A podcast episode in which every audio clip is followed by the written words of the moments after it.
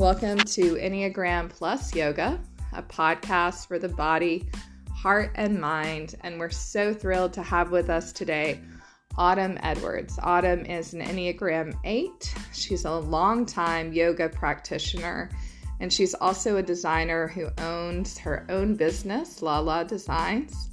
We're so thrilled to have her on the podcast today. When she talked to us about being interviewed, she said that what she really wanted to talk about is how the Enneagram has helped her to connect better with her clients. So today we're going to talk about how do we connect to colleagues or clients who are Enneagram types 8, 9, and 1. So that's the topic. I think you're really going to enjoy Autumn and this episode. Thank you so much for listening.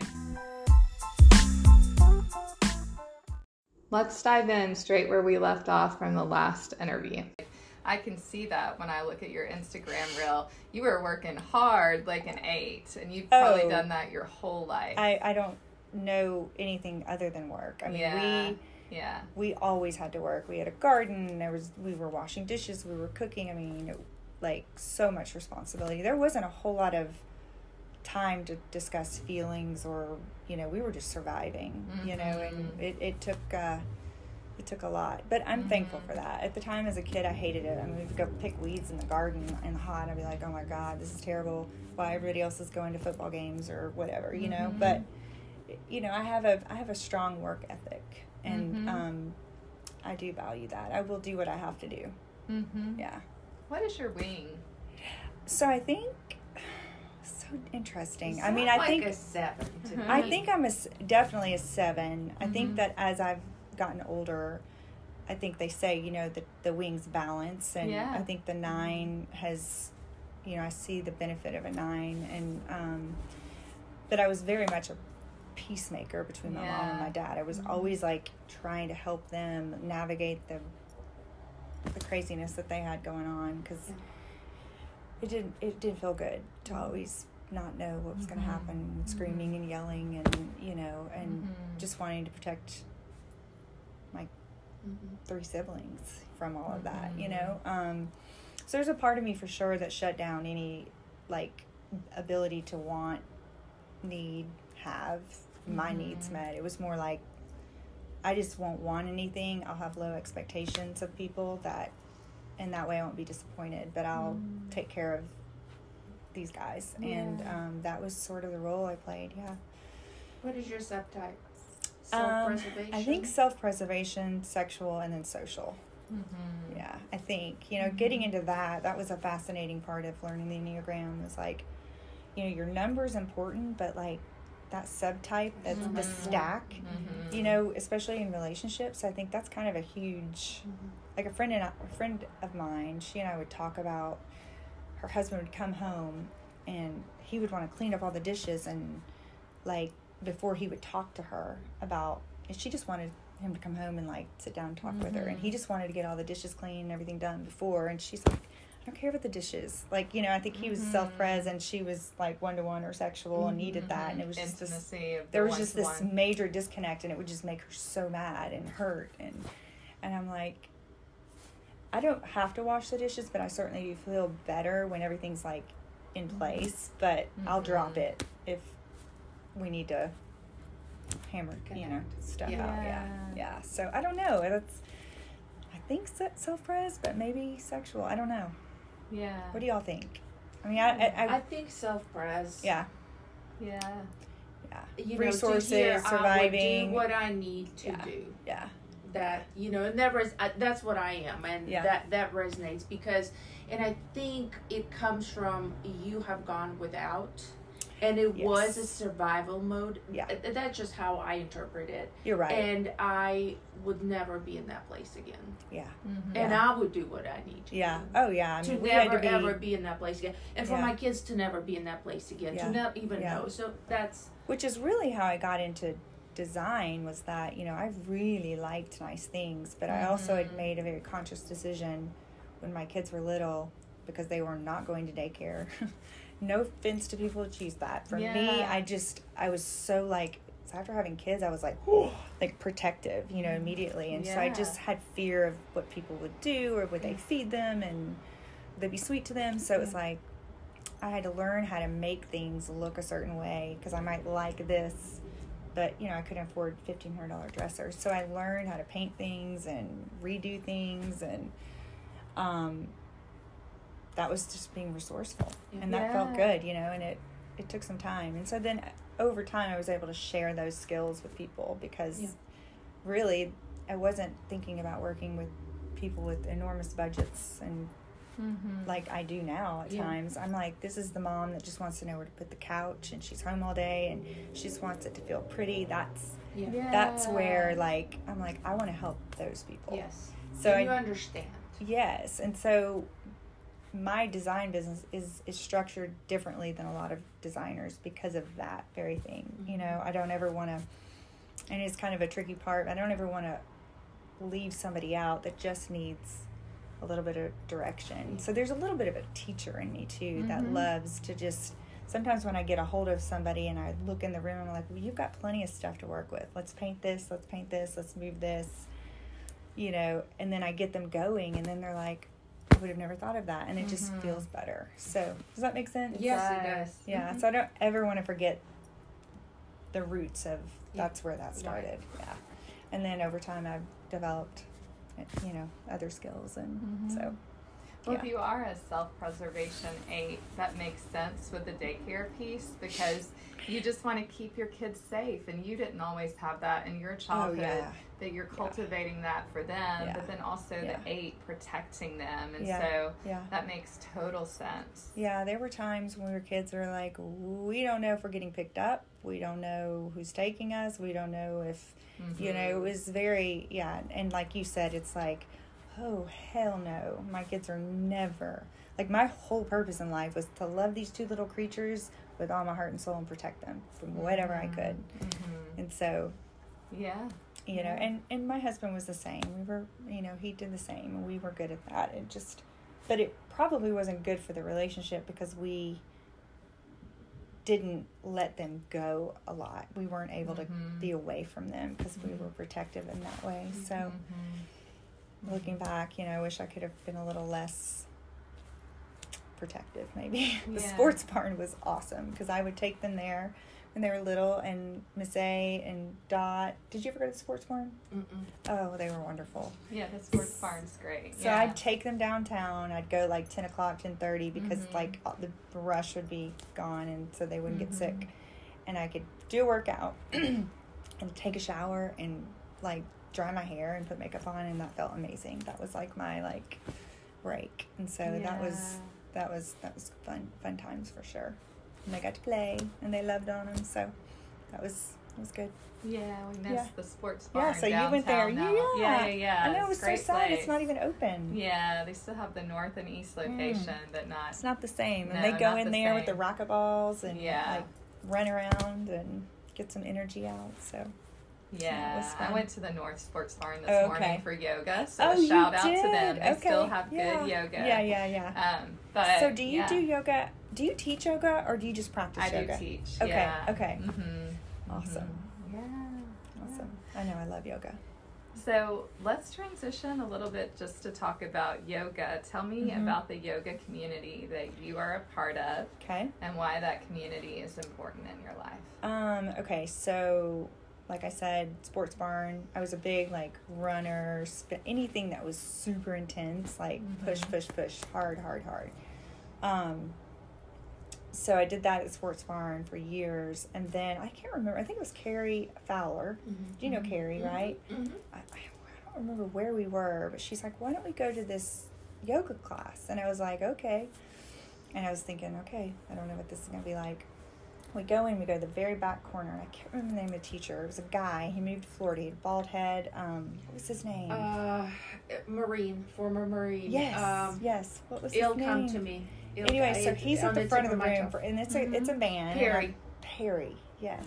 I didn't know. And so I'm like, we're at like back left corner, and this is when it was North Shore Yoga. It was Sarah and Jessica Jolly had opened it, and I'm in there, and like he's like telling everybody what to do, and Carrie and I look at each other, and I'm like, what the fuck? Like, why are we sitting here? Like, when are we gonna get moving? Like, I'm here to work out. I got an hour.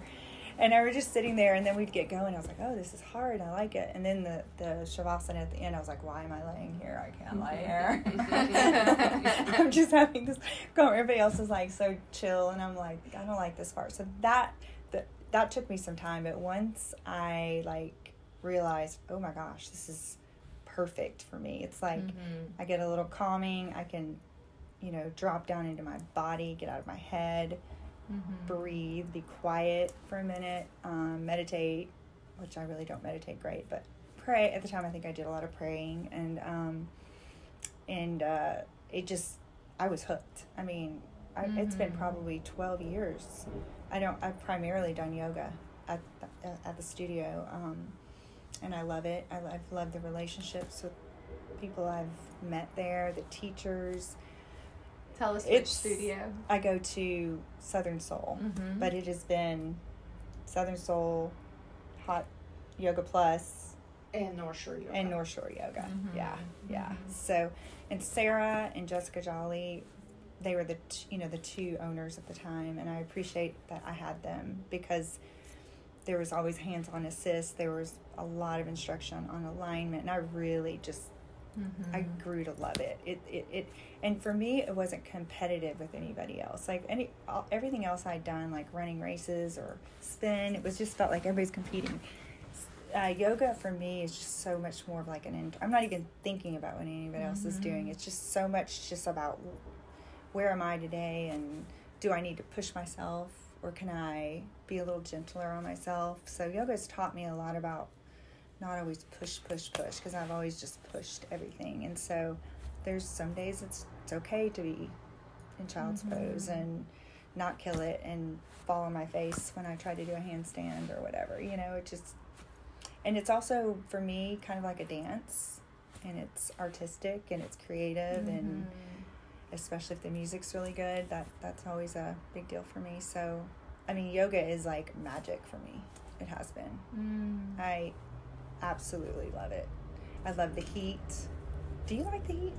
I love the heat, but I have to be careful with it when it takes me off balance. So summertime, I tapered off just because we're in Southeast and it's just so hot. Yeah. No, I remember experiencing some panic attacks for the first time in yoga when I walked in when it'd be so hot. You didn't feel safe. And I was like I gotta catch my breath. I'm gonna be okay. Yeah.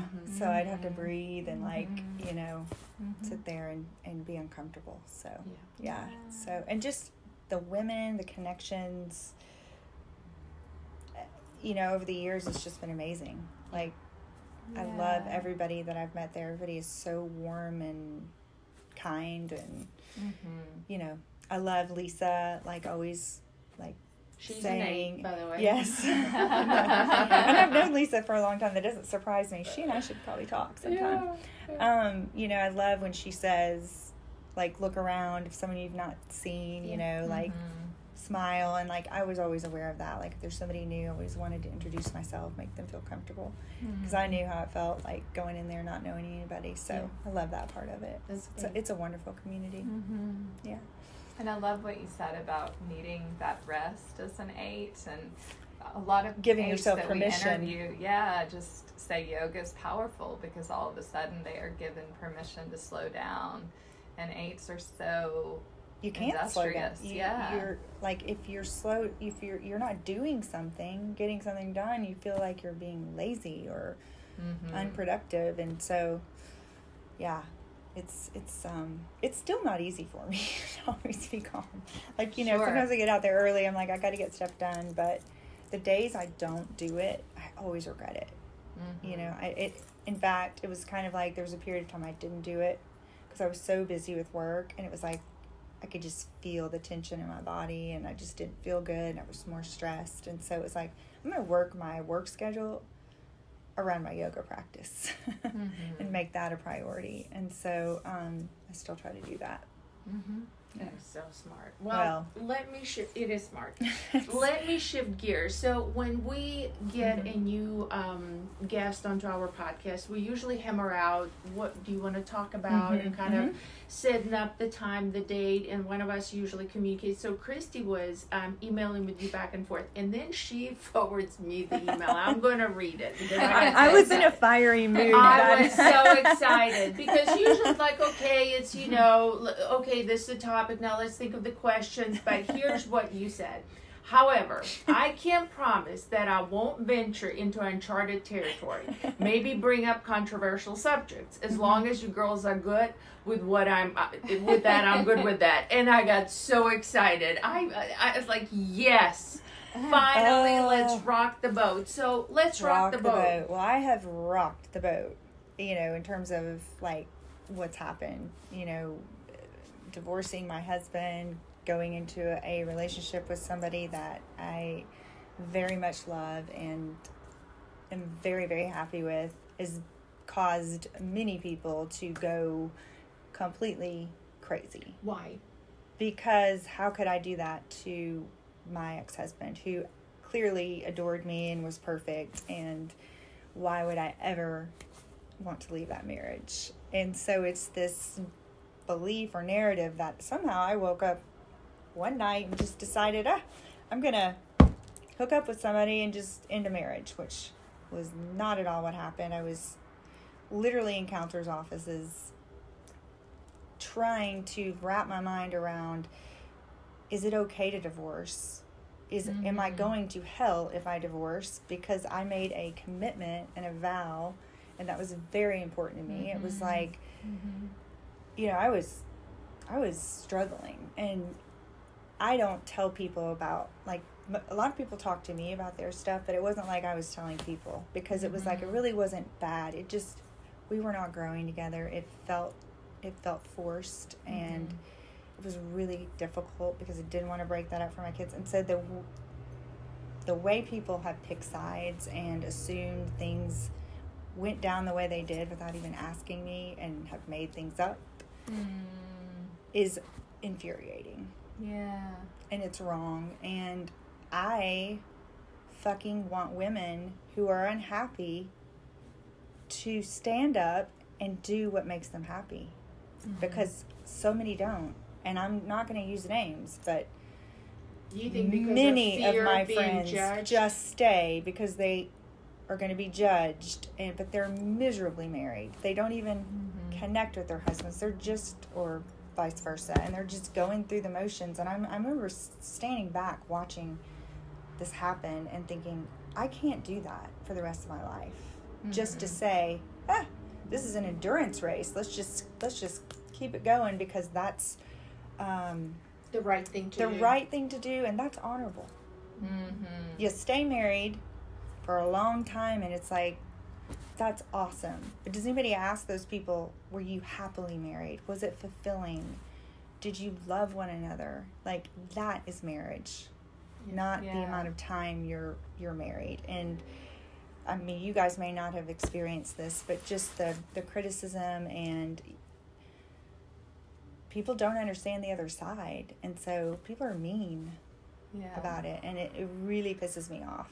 I mean, for me, I never wanted to hurt him, and I do think that he loved me, and I very much loved him, and we worked really hard to raise a sweet family, but, like, we needed to be on separate paths. We didn't have anything in common, I mean, outside of our children, really. Yeah. I mean, and so it was either I die and continue to just suppress what mattered to me and just to stay married and make everybody happy, or I have some courage and I say, I can't do this anymore. And it took a long time, and nobody supported me when I made that decision. Wow. I'm sorry. That's really painful, and I think that's another piece about why it's hard to be an 8 in the South, because you're strong, you're powerful, you're decisive, you trust your gut, and you did that with whether or not to divorce. Like, and like you said, it wasn't an easy decision. You did counseling, you went through a process. But there are a lot of people in the South that don't appreciate a woman who can choose what's best for her, and that autonomy of the eight, like to just know, like, this is individually what I need, and that's okay. And I wasn't leaving my marriage to be with somebody else. I knew I was divorcing. I just didn't know when and how, and I had to think about my kids. I had to think about my financial situation. There were a lot of dynamics at play, and it just, you know, it just was devastating to be treated by people that I loved and had been there, like ride or die, and to have just been like shunned. I mean, I need passion. I needed a partner, an equal partnership where we both kind of had the same like frequency and energy and pace, and he was always, I felt like I was always having to just be pulled back and to keep him comfortable, and that wasn't fair. No, and that takes neither of you. It wasn't fair to him. It wasn't fair to my kids, because as they got older, they saw it. And I, you know, we worked on it. I mean, I know I did everything I could, because it was the last thing on earth that I wanted to do. I mean, my grandparents were married for forever. Divorce is not prominent in our family. I mean, I was like, no way. But like, honestly, I just wish more people talked about how freeing it can be to be honest with yourself and be like, you know what? I'm not happy. Yeah. I am not happy, and I need to figure out what makes me happy. Yeah. Not what I should do, because everybody else thinks that's the right thing to do. And I just had to follow my gut, and it was like going against like a hurricane. Like, I had no idea how I was going to do it. I had no idea how I was going to make it work. It was, like, literally one step at a time. But I just knew I had to get out. You know, I have one love story that with my ex-husband, who I loved and who I had two beautiful children with. No regrets. Yeah. And now I am on another phase of life. And the love story and the experience and the connection and the health and the growth and that we have experienced over the last year and a half is literally like nothing I've ever experienced in my life. Well, let me tell you, and I think I speak on Christy's behalf, we're happy for you. And that is beautiful to hear. It is empowering to hear. It is brave to hear. Yeah. And you look fantastic. You glow every time I see you. You're a beautiful woman all around, but it just, there's an energy about you, and it makes me happy just to be around that. So kudos to you. So, and I think that's what I'm trying to communicate, is that like, that's how we make the world a better place, is we are happy in ourselves, and it just kind of overflows. Except there's so many people walking around who are just miserable and just accepting things because this is just the way it is. And so it doesn't have to be that way, folks. Yeah. It really doesn't. And like I said, my kids, although they have experienced pain and hurt, but they also understood, because I was very open with and honest with them about it. And they're older, but they're looking at their relationships and what their marriage and how they're going to do things differently, and it's their path, and it's just beautiful to watch them become young adults and not be just in this little bubble, but you got to do it this way, you know. It's like, I don't know. I think it's totally okay. And I mean, I never thought this would be me, ever. Like, I was completely loyal, married for 24 years. Yeah. With him for 27. It's not like I just went crazy. You know, it's like when marriages end at that point, it's like people need to be, okay, something else is going on. You don't know what you don't know. And just like you said, just a little bit of grace. So Autumn, my question to you is, how does the Enneagram facilitate the communication with different types of clients? Okay. I know that you yes. have a variety, so talk yes. to me about that. And in fact, like I told you guys in the beginning, like I really wanted to write a book, like, or if, whether it was an ebook or just a little snippet about like how to work with different numbers and interior design projects, because mm-hmm. I give it to every client, and it's not heavy. It's not like you're going to take a personality test. It's like, hey, this, do you know about the Enneagram? Well, sometimes they do, sometimes they don't. Mm-hmm. And I just like to give it to clients just so that I kind of have a little bit of a big picture, like how you want to communicate. And I explain, like, some people need a little bit more time making decisions. Some people like me, 8s and 3s, they just want efficiency and quick mm-hmm. to the point. So usually they do that. And so it's been great. I mean, usually they're pretty open, and it helps me know how to structure the project. How am I going to communicate? Do I need to hold their hand a little bit more? Do they need more reassurance? Like, you know, mm-hmm. 5s, you know, they want all the information, and yeah. I love 5s. Yeah. Like, because I go to 5 and stress, and they know everything about everything. So it's like, you know, giving them all the information. If I've got a 1, you're going to like this. It's like, I better make sure. Retentive galore. Man, I better make Seams sure. Seams match up. The nail heads are in one straight line. I drive ones crazy. Spaced accordingly. I drive ones crazy. It's like, if I punctuate, they're the ones that are going to tell me something is not punctuated correctly, or why are you doing it this way? And so I know on their front end, I've got to present differently to ones sometimes. And then, you know, other types are like 4s. I mean, they're all about, you know, everything being super unique to them, and they mm-hmm. care. And so, like, I know what I'm getting into with that, and I can kind of go off the beaten path with those clients. So, yeah, it's a great tool. It's a great tool for me to explain, hey, I'm pretty direct and make decisions really quickly. If you mm-hmm. don't, I can help you with that. But if you feel like I'm not hearing you, because I really want to speak their language. I really mm-hmm. want to know, what do they want, not what I want. And so the Enneagram really helps me to get to that point quicker. And how smart of you to use it as a tool, like you said, because I think a lot of people, you know, take a test, this is my number, and we put it to the side. Mm-hmm. And it's meant to be a tool, and not only personally, but also professionally. I mean, in every aspect of your life. I think it should be given in all hiring, all, like, I think it is a, I mean, I know Myers-Briggs, StrengthsFinders, DISC, all of that. I think all the modalities are great, but, like, the Enneagram is different because it's not based on behavior. It's mm-hmm. it's core motivation. It's the box you put yourself in to survive. So it's, you know, and it's developed at an early age, and so it's kind of like the mask you wear, but it's not necessarily who you are, and you have a choice. You can either be, you know, you like, I know if I'm picking up something because I'm getting mad and I'm going to throw it, like, I've gone down the the bad side, the unhealthy side. So it's just kind of like, I don't know, like a roadblock. Okay, wait, I'm getting off track here. So I know, I think it's incredibly valuable in business. And it's fun.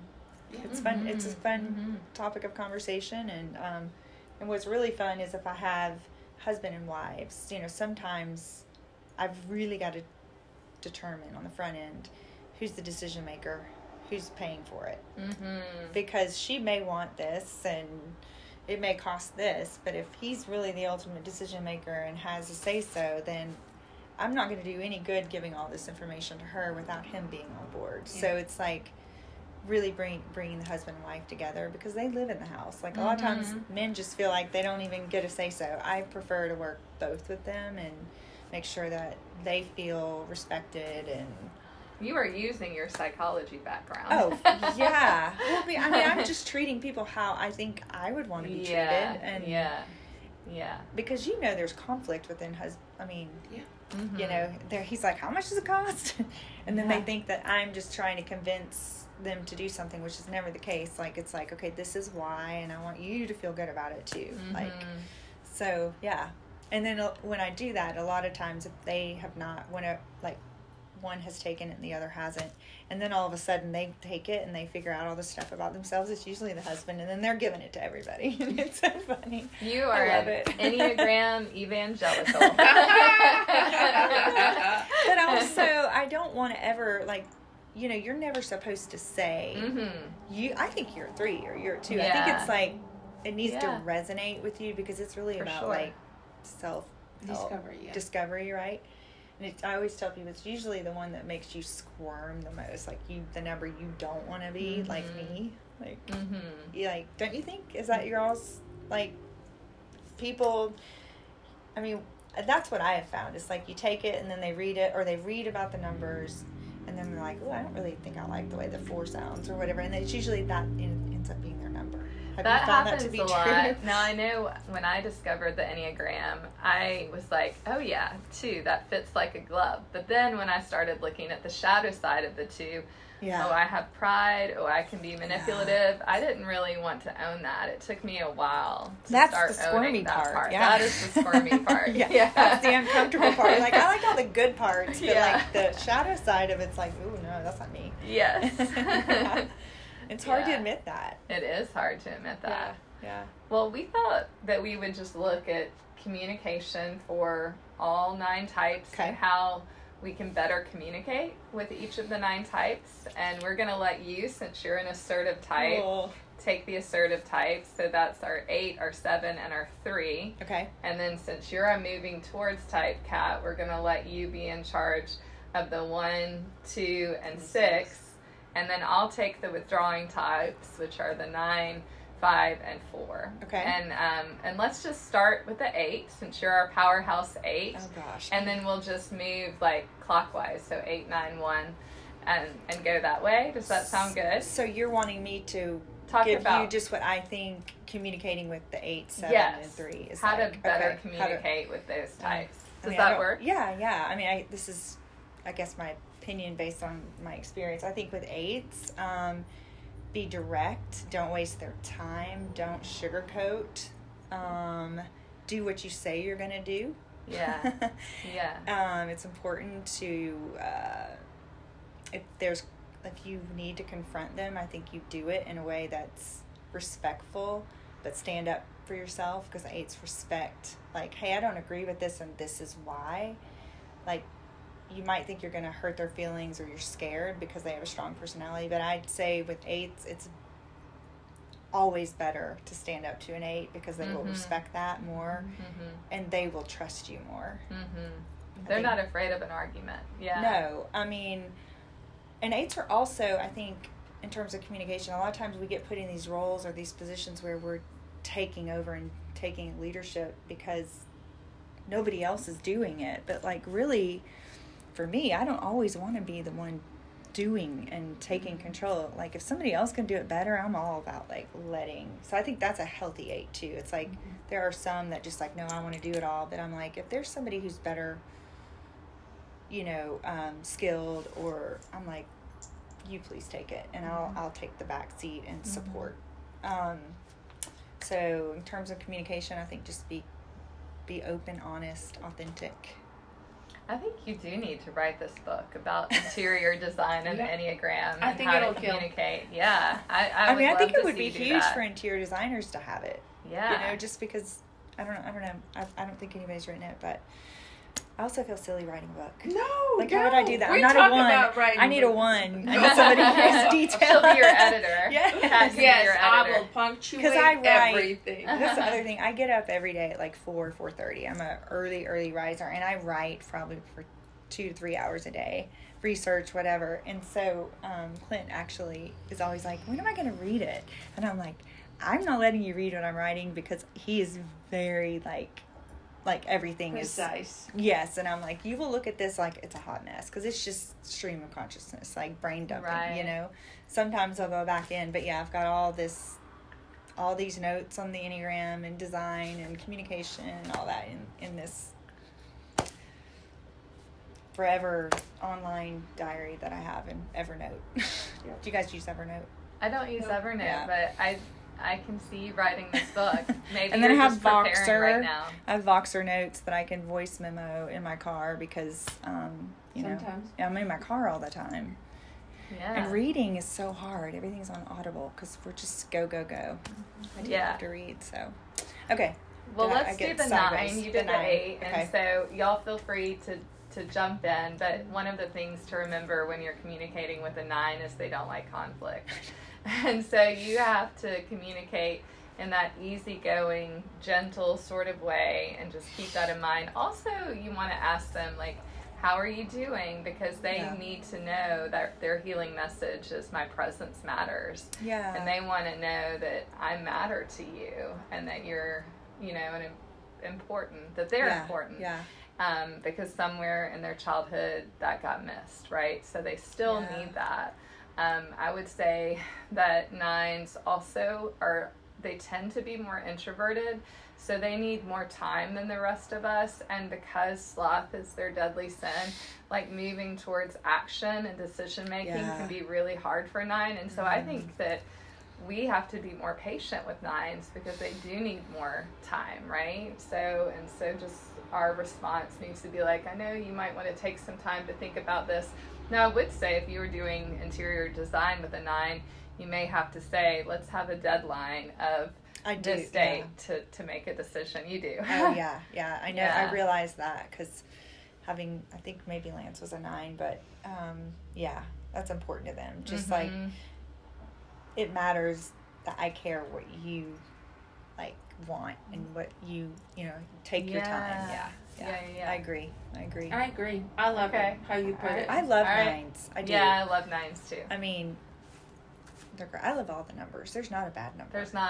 That's like beauty. A cashmere of the Enneagram to me. Oh, like they're just elevated. Like wool elevate. Just feel good number. Yeah. They say they're the most likable of all the numbers, and you just want to wrap yourself up in it. Yeah. Because of that ease. But you're a number 1. Tell us about the 1. So I think with the 1, we're very similar to 8s. I think 1s, 3s, and 8s, I always feel the closest with. Mm-hmm. So in a non-conflict situation, the communication needs to be precise. It needs to be correct. It needs to be logical. It needs to be effective. It needs to be...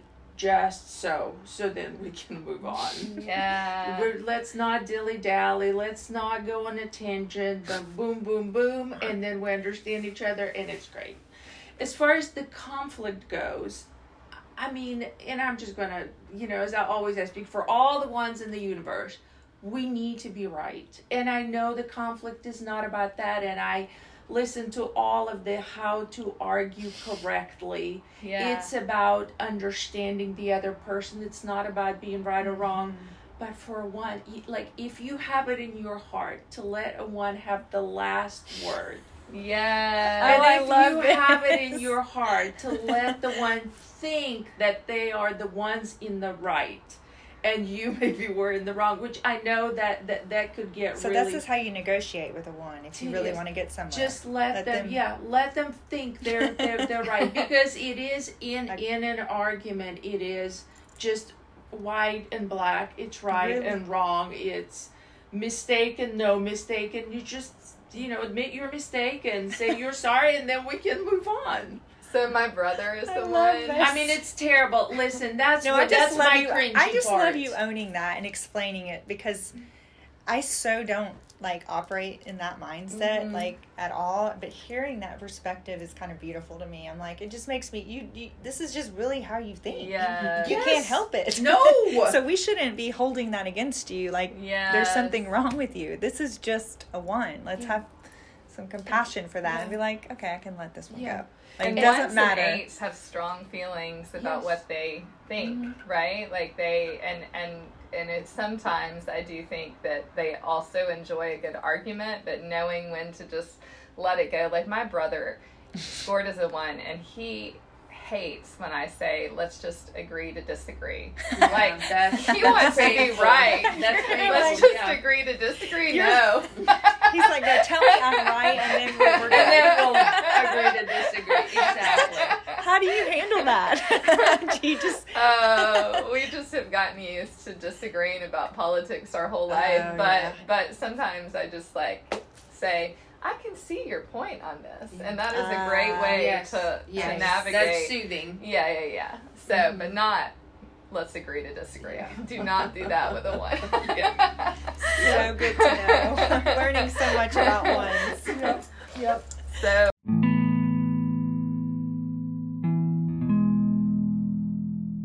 Welcome to our meditation moment. For our meditation moment, I invite you to have your palms facing up towards the ceiling. Now you can do this meditation standing. You can do it in a chair. You can do it on the floor in what we call in yoga an easy seat, where you're in a cross-legged position. But palms face up, thumbs and index fingers meet, and we're going to find a breath in and a breath out. You can continue with an intentional breath, or your breathing can be natural. But just knowing that the index fingers are also called the pointer fingers. And maybe symbolically, the pointer fingers represent pointing towards the future. And what is it that you have in mind for your future? What are your goals? What are your dreams? Take two breaths in and out as you consider this.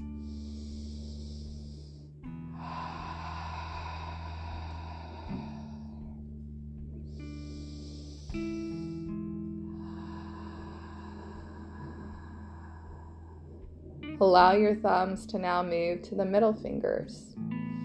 And today, maybe the middle fingers can represent the middle, the present, this very moment, not the past, not the future, but the here and now. And take a moment just to be here, to get as grounded as you can, grounding your sitting bones towards the earth, lengthening up through the crown of the head.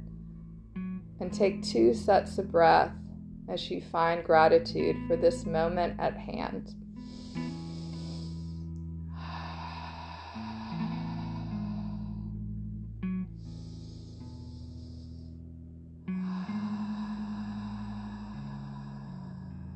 Allow your thumbs to now gently touch your ring fingers, and your ring fingers might represent devotion or loyalty.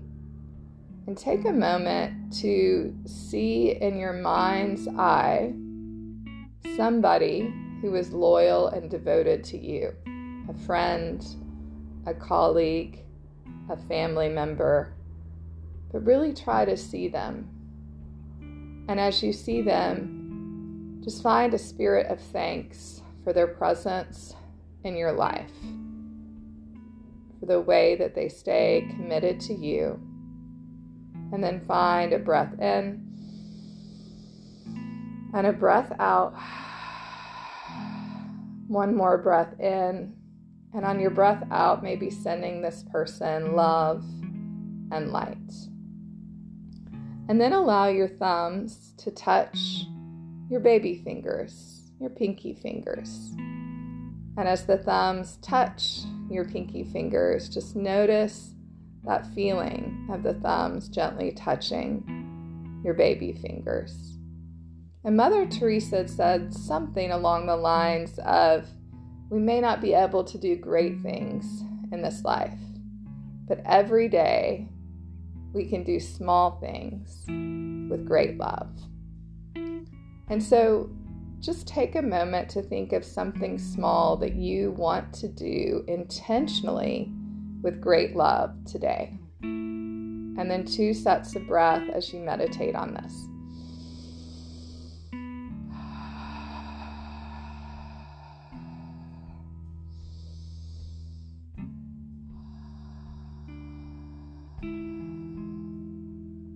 And then allow your hands to face back up towards the ceiling. And as they do that, I want you to notice your thumbs. Your eyes can be opened or closed, but you're still just being aware of this part of your body. So bring your awareness to your thumbs And sometimes the thumbs are thought to be the strongest of all the fingers. And so symbolically, as we think of that, I want our thumbs to represent our strength, our resilience, what we have overcome, maybe what we're overcoming right now in our life. And see if you can do that right now, tapping into your inner resilience, either something you've overcome in your past or something you are striving to overcome right now in your future. And then find 2 breaths in and out.